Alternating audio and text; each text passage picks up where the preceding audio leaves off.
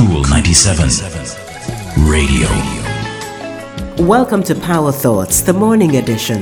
It's brought to you by BPM Financial Limited, taking you higher.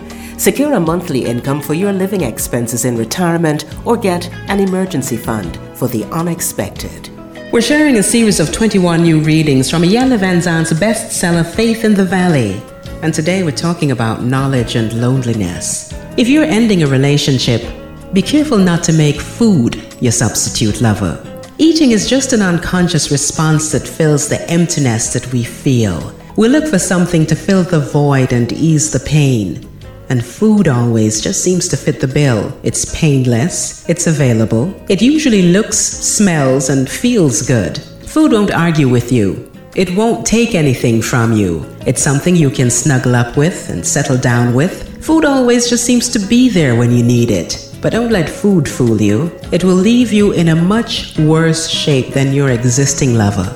Instead of a sandwich, ice cream, or a piece of pie, try running or dancing or screaming. If none of that works, find a nice quiet place and cry. You may not feel good when you're doing it, but you will get more out of it than calories, inches, and a body to feel bad about. Food will not fill the void. That's today's Power Thought, part of this month's 21 new readings from Iyanla Vanzant's bestseller, Faith in the Valley. I'm Rosman Brown. Talk to you next time.